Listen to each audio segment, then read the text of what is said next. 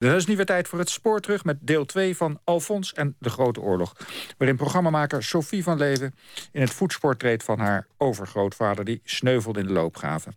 Aan de hand van zijn velddagboek en brieven brengt ze zijn verhaal weer tot leven. Een programma van Sophie van Leven en Pieter Bas van Wiegen. Montage Berry Kamer.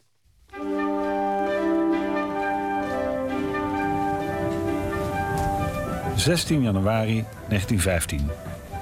Mijn lieve papa... We vertrekken morgenochtend naar het front.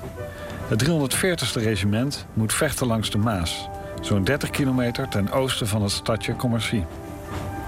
We vertrekken met 100 man uit het noorden, waaronder een groep goede kameraden, vastbesloten om elkaar tot het einde te steunen. Je kunt erop rekenen dat je zoon zijn plicht als Fransman zal doen. Veel groeten aan Albert en Pierre en aan alle inkomen. Ik omhels je. Alphonse Fradur. Vaarwel, Vienne. Ik leg mijn lot in Gods handen. Mijn lieve kleine vrouwtje, tot ziens hier beneden of daarboven in de hemel. Ik ben op zoek naar de loopgraaf van mijn Franse overgrootvader Alphonse Fradur. Omgekomen in de Eerste Wereldoorlog. In 1914 verliet hij het Noord-Franse stadje Komen. Zijn ouders, zijn vrouw Thérèse en zijn vijf kinderen. Mijn oma was amper twee maanden oud. Na een reis door Frankrijk en een korte training moest Alphonse naar het front in Elzas-Lotharingen. Honderd jaar later lees ik zijn dagboek dat hij bijhield tijdens de laatste maanden van zijn leven. 34 was hij, bijna even oud als ik nu. Ik wil weten wie hij was. Waar stierf hij? En was hij een oorlogsheld?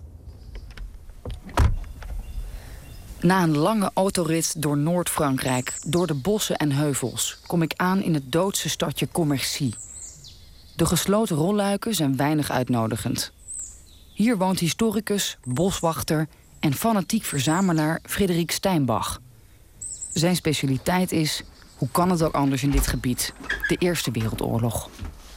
Bon, les, les, affiches de propagande pour les emprunts de la, de la défense nationale, alors différents emprunts, ah oui. avec le journée de l'Afrique, euh, de l'armée d'Afrique. Zijn zolder is volgestouwd met granaathulzen met de groeten uit Lotharingen. Legeruniforms, oorlogspropaganda, tinnen soldaatjes, foto's van verwoeste dorpen, soldaten poserend in een loopgraaf en mannen in akelige houding vereeuwigd dood. Metalen plaatjes met de naam van een omgekomen soldaat. Ergens opgegraven in de modder, niet ver hier vandaan. Frederik heeft een fortuin uitgegeven aan deze verzameling. Eén kiekje uit de loopgraven kost al snel een paar tientjes.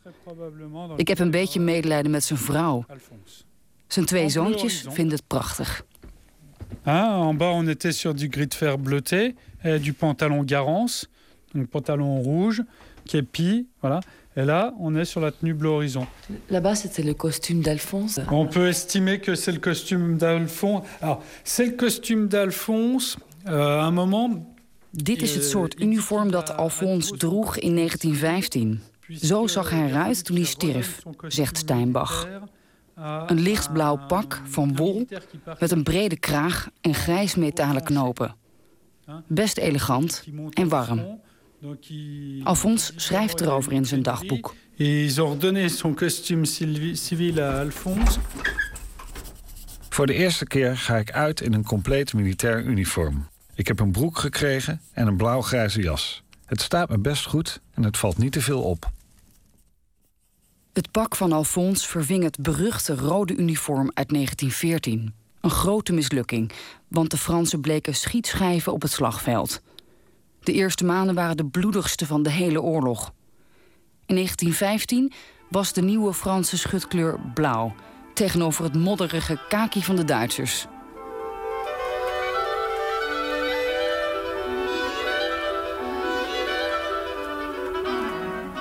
Elsa's Lotharingen terugpakken. Alphonse vond het aanvankelijk wel mooi. Een eer, wraak nemen op de Franse nederlaag van 1871 toen Duitsland Elsass-Lotharingen inpikte.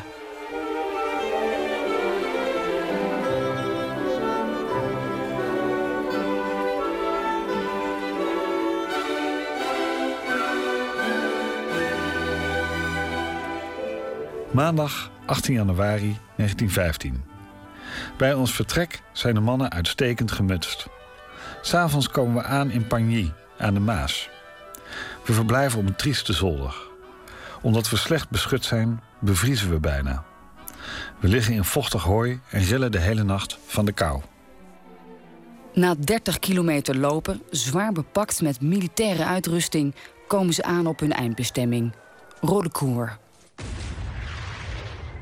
We zijn doodop. Op de achtergrond het geluid van een kanon dat zonder ophouden dondert. Ik word ingelijfd bij de 17e compagnie van het 340ste regiment. Zaterdag 23 januari 1915. Rust.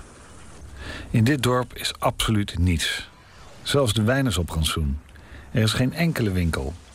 De bevolking is bijna geheel geëvacueerd. We slapen in een open schuur. De wind waait aan alle kanten naar binnen. Maar gelukkig kunnen we ons opwarmen aan een veldkeuken. Het is snijdend koud. De hele dag baggeren we door de modder. Alleen een loopgraaf ontbreekt nog. Die zou dit wildemansleven compleet maken. Vanavond bombarderen onze kanonnen het dorp Monsec, dat bezet wordt door de Duitsers. Ze antwoorden. Een paar granaten vallen op onze troepen. Wel trusten. Dat prachtige Elzas-Lotringen terugveroveren. Het viel Alfons na aankomst toch een beetje tegen. Ça, c'est aussi la, la vision euh, et les témoignages que l'on rencontre très régulièrement sur les villages lorrains.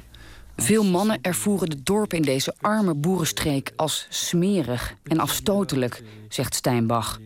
Er was geen elektriciteit, geen stromend water, hooguit een paar kippen. De hygiëne was beroerd.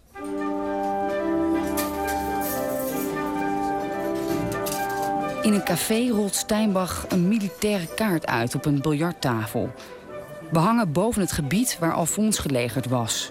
We zien de dorpen en loopgraven waarin hij maandenlang leefde.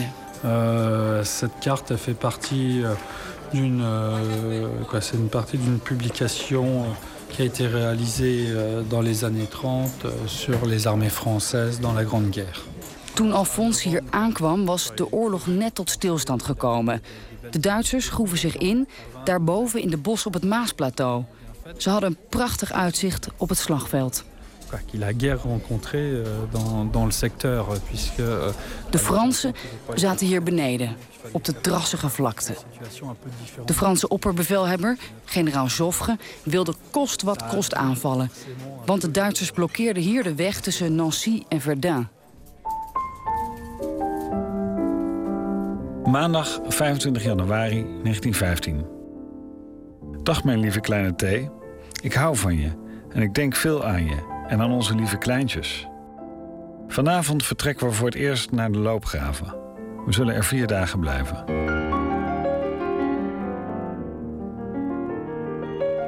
Vanochtend gaf de commandant een presentatie.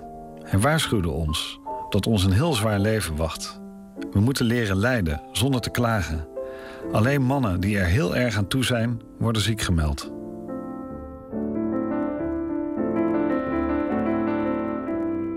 Zaterdag 30 januari 1915.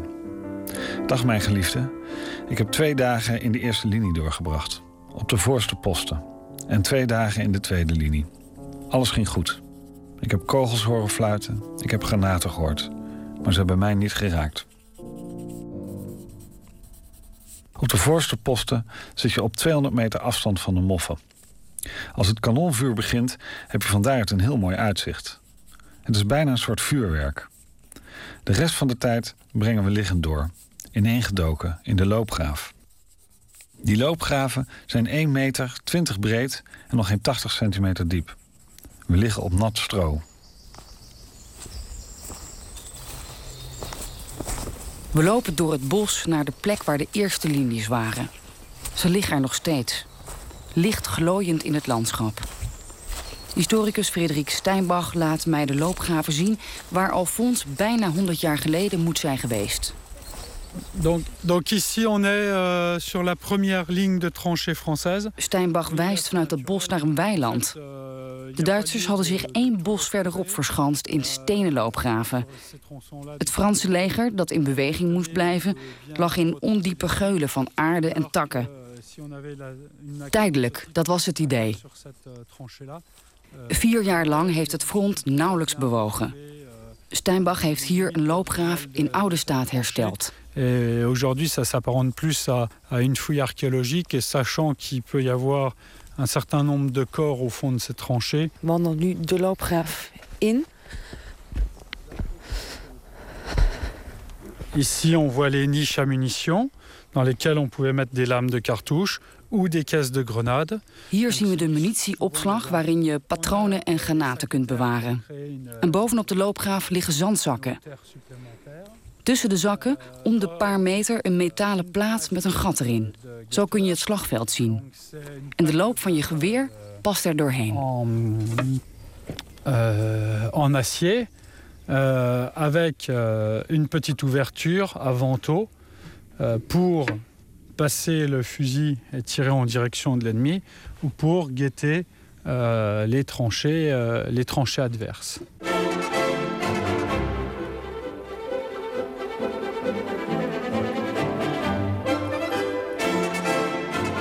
In de schuilplaatsen zijn namen gekerfd, zoals Villa Volupté, of er hangt een belletje en een touwtje om aan te trekken.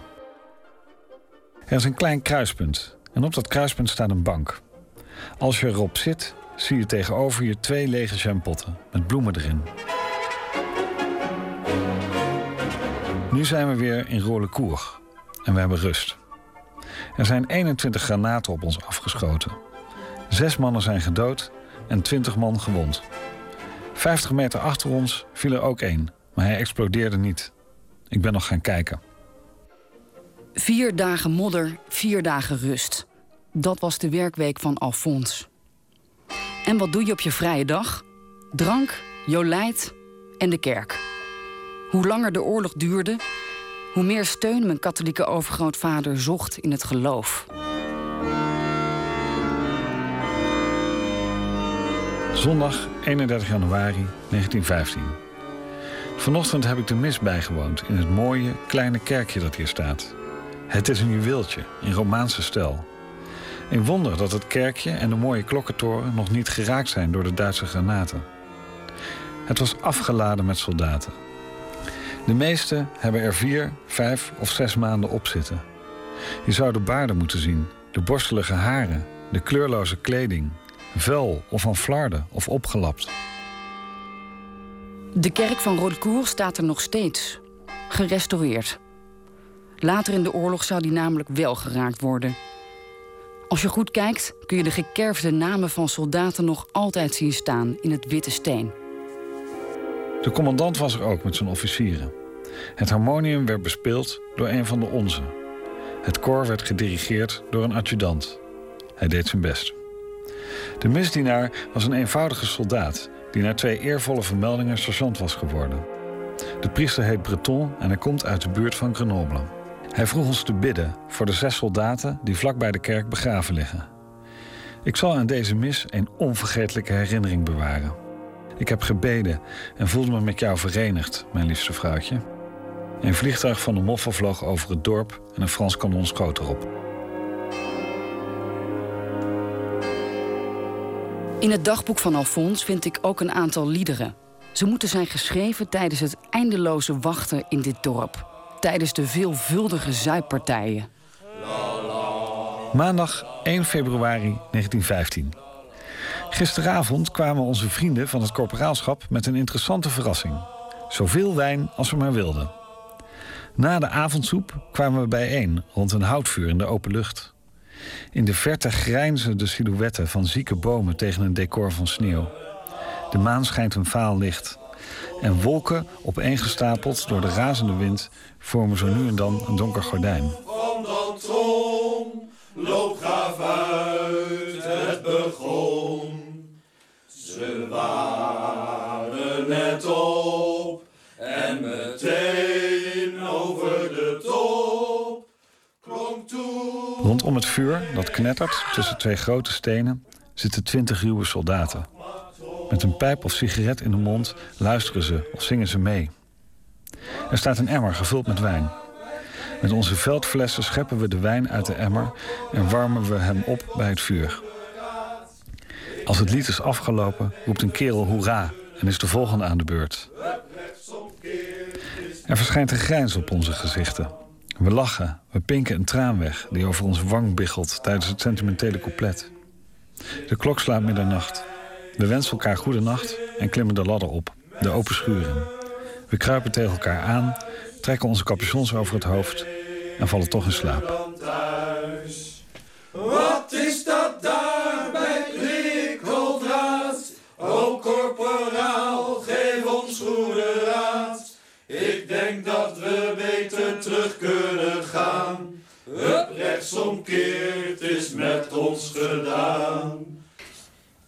dat we beter terug kunnen gaan.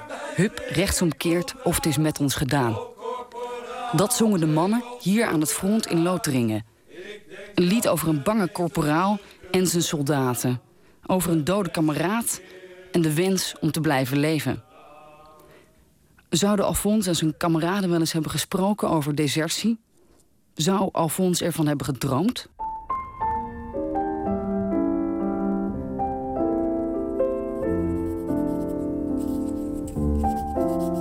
Dinsdag 2 februari. Terug in de loopgraven. We zijn hier als eenden naartoe gelopen. Met onze zware uitrusting zakten we tot onze enkels weg in de mollig. Eenmaal aangekomen lieten we ons vallen in de loopgraaf.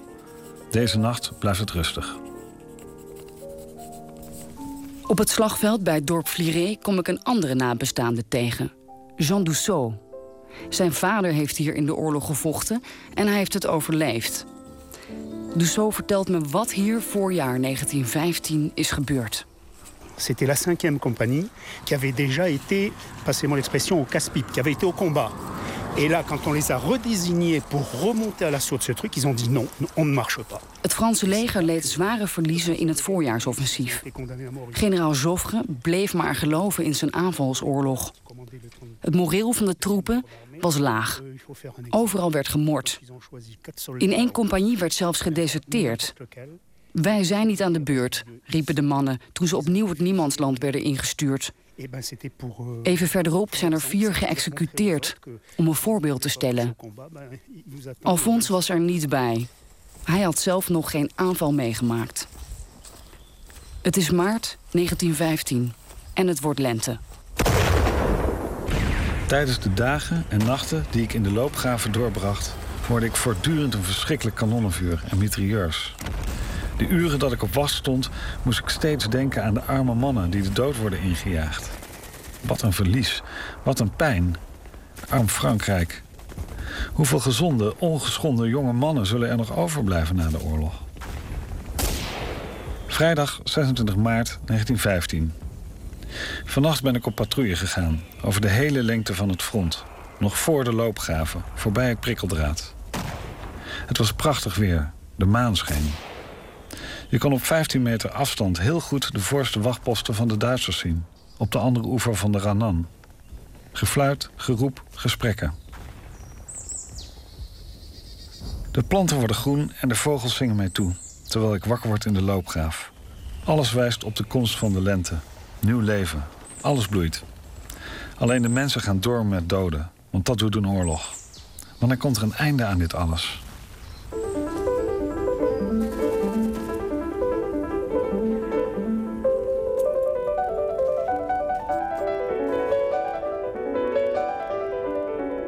Zondag 28 maart 1915. Gisteren stond ik op wacht, 30 meter bij de Duitsers vandaan. De maan straalde aan de hemel. Er zijn buitengewone dingen gebeurd. En ik deed eraan mee. Wijn en nog meer.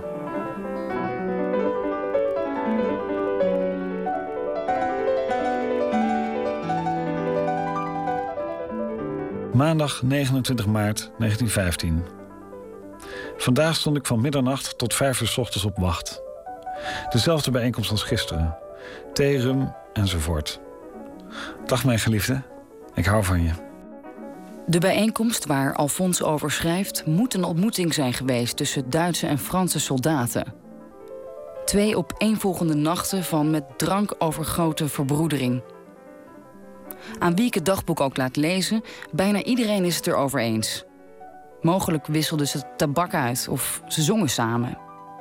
Het was bijna Pasen. Mais c'est vrai qu'il, dans son descriptif, euh, euh, il parle d'alcool, mais après, il ne s'étend pas sur, euh, sur, sur ces choses extraordinaires. Het is voor historicus Frederik Steinbach de eerste keer dat hij hoort over een Frans-Duitse verbroedering op dit slagveld, bij Fliret.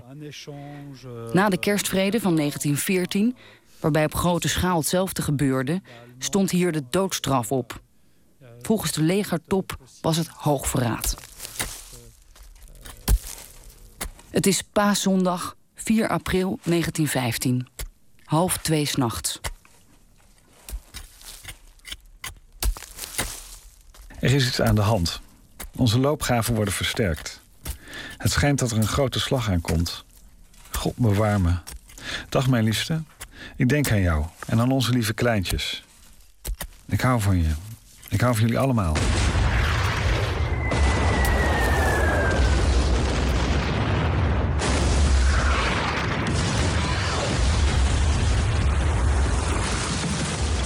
...5 april 1915. Extreem gewelddadig kanonvuur. Maandagavond heb ik een onvergetelijk schouwspel bijgewoond. Rechts van ons hebben we een verschrikkelijk kanonvuur gezien. Er waren grote en kleine kanonnen bij betrokken. De horizon was zwart van de rook.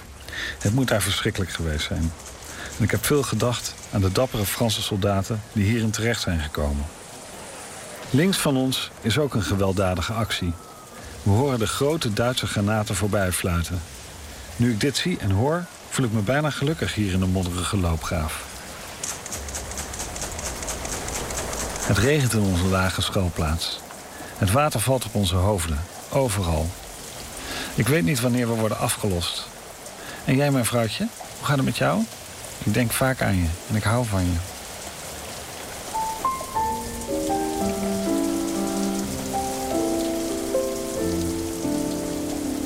Woensdag 7 april 1915. We vertrekken.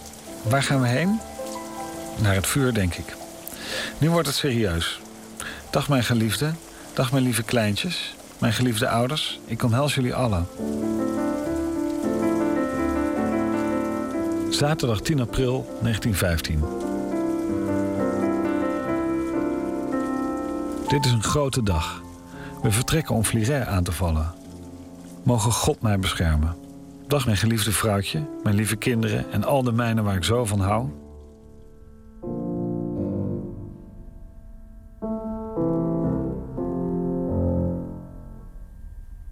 Alfons overleefde deze dag niet. Mijn overgrootvader stierf tijdens zijn eerste aanval. Hier in Fliret, in het bos van Moormare. Maar wat is er precies gebeurd? Ik ga met Steinbach op zoek naar het antwoord. Donc la tranchée de départ, la tranchée de départ donc où, euh, où démarre cette attaque du euh, 10 avril 1915. In dit veld vol koolzaadbloemen begon de aanval. De Franse soldaten stormden 100 meter naar voren, richting de vijandelijke loopgraaf, die iets hoger lag. Door het slechte weer en de modder mislukte de Franse artillerieaanval. Veel granaten explodeerden niet. Een Duitse mitrailleur, die niet werd uitgeschakeld, maaide een groot deel van de Franse soldaten neer. Het was een bloedbad, zegt nabestaande Jean Dussault, die met ons is meegekomen. De mannen moesten aanvallen, ondanks de slechte omstandigheden. Ze vielen bij bosjes. Donc euh, c'était quand même important de les tenir. Hein. Zwaar gehavend bereikten de Franse troepen de overkant. Nu werd Alphonse en zijn 17e compagnie naar voren gestuurd. Hij moest de veroverde Duitse loopgraaf versterken. En toen begon de tegenaanval van de Duitsers. Alphonse werd bestookt met bommen en granaten. Hij was kansloos.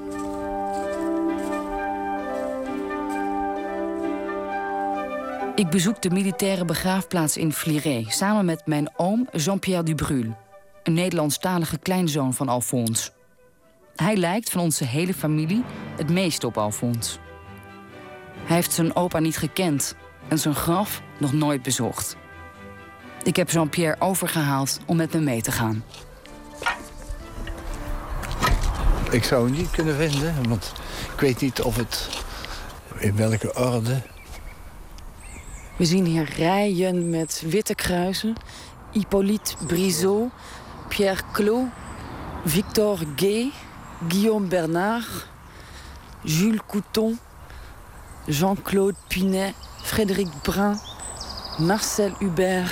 Het gaat maar door. Ja, mijn vraag is eh, waar die, eigenlijk, die graf eigenlijk ligt. Als ik de verhalen hoor, het is verschrikkelijk geweest. Het is een lijdensweg geweest voor al die mensen. En Alphonse zeker. Jonge man, vijf kinderen. Ja, men heeft altijd gezegd... hij had nooit in de eerste linie moeten vechten. Nou, ja, de, de Franse leger zijn altijd sukkels geweest. Uh, nou, sukkels, niet allemaal hoor, maar altijd een oorlog te laten.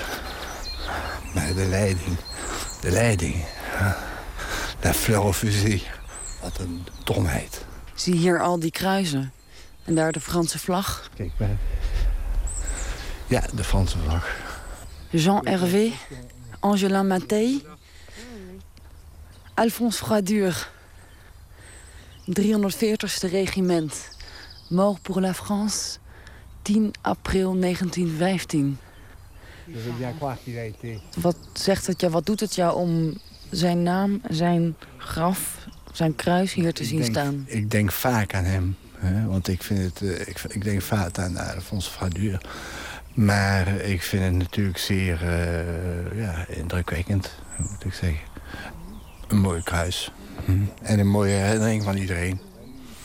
Hè, en de hoop dat het nooit meer uh, zal gebeuren. On est sur des inconnus russes.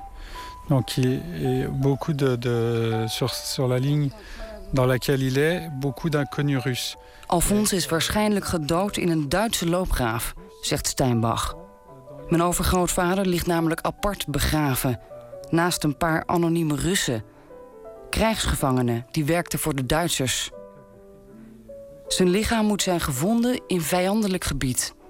Pas later is Alphonse bijgezet op deze Franse begraafplaats. Démantelé après-guerre vers des cimetières de regroupement. Was Alphonse een oorlogsheld?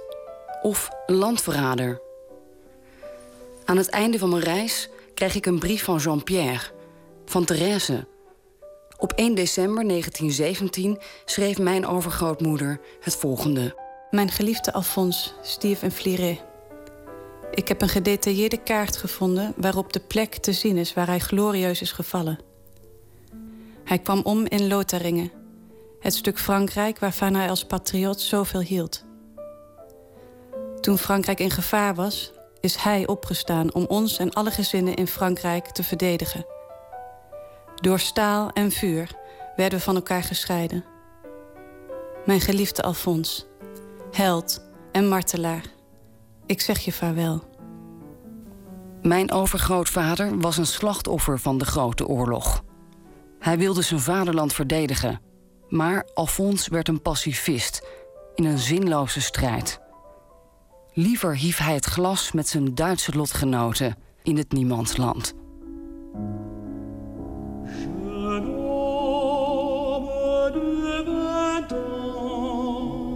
Qui a vu de choses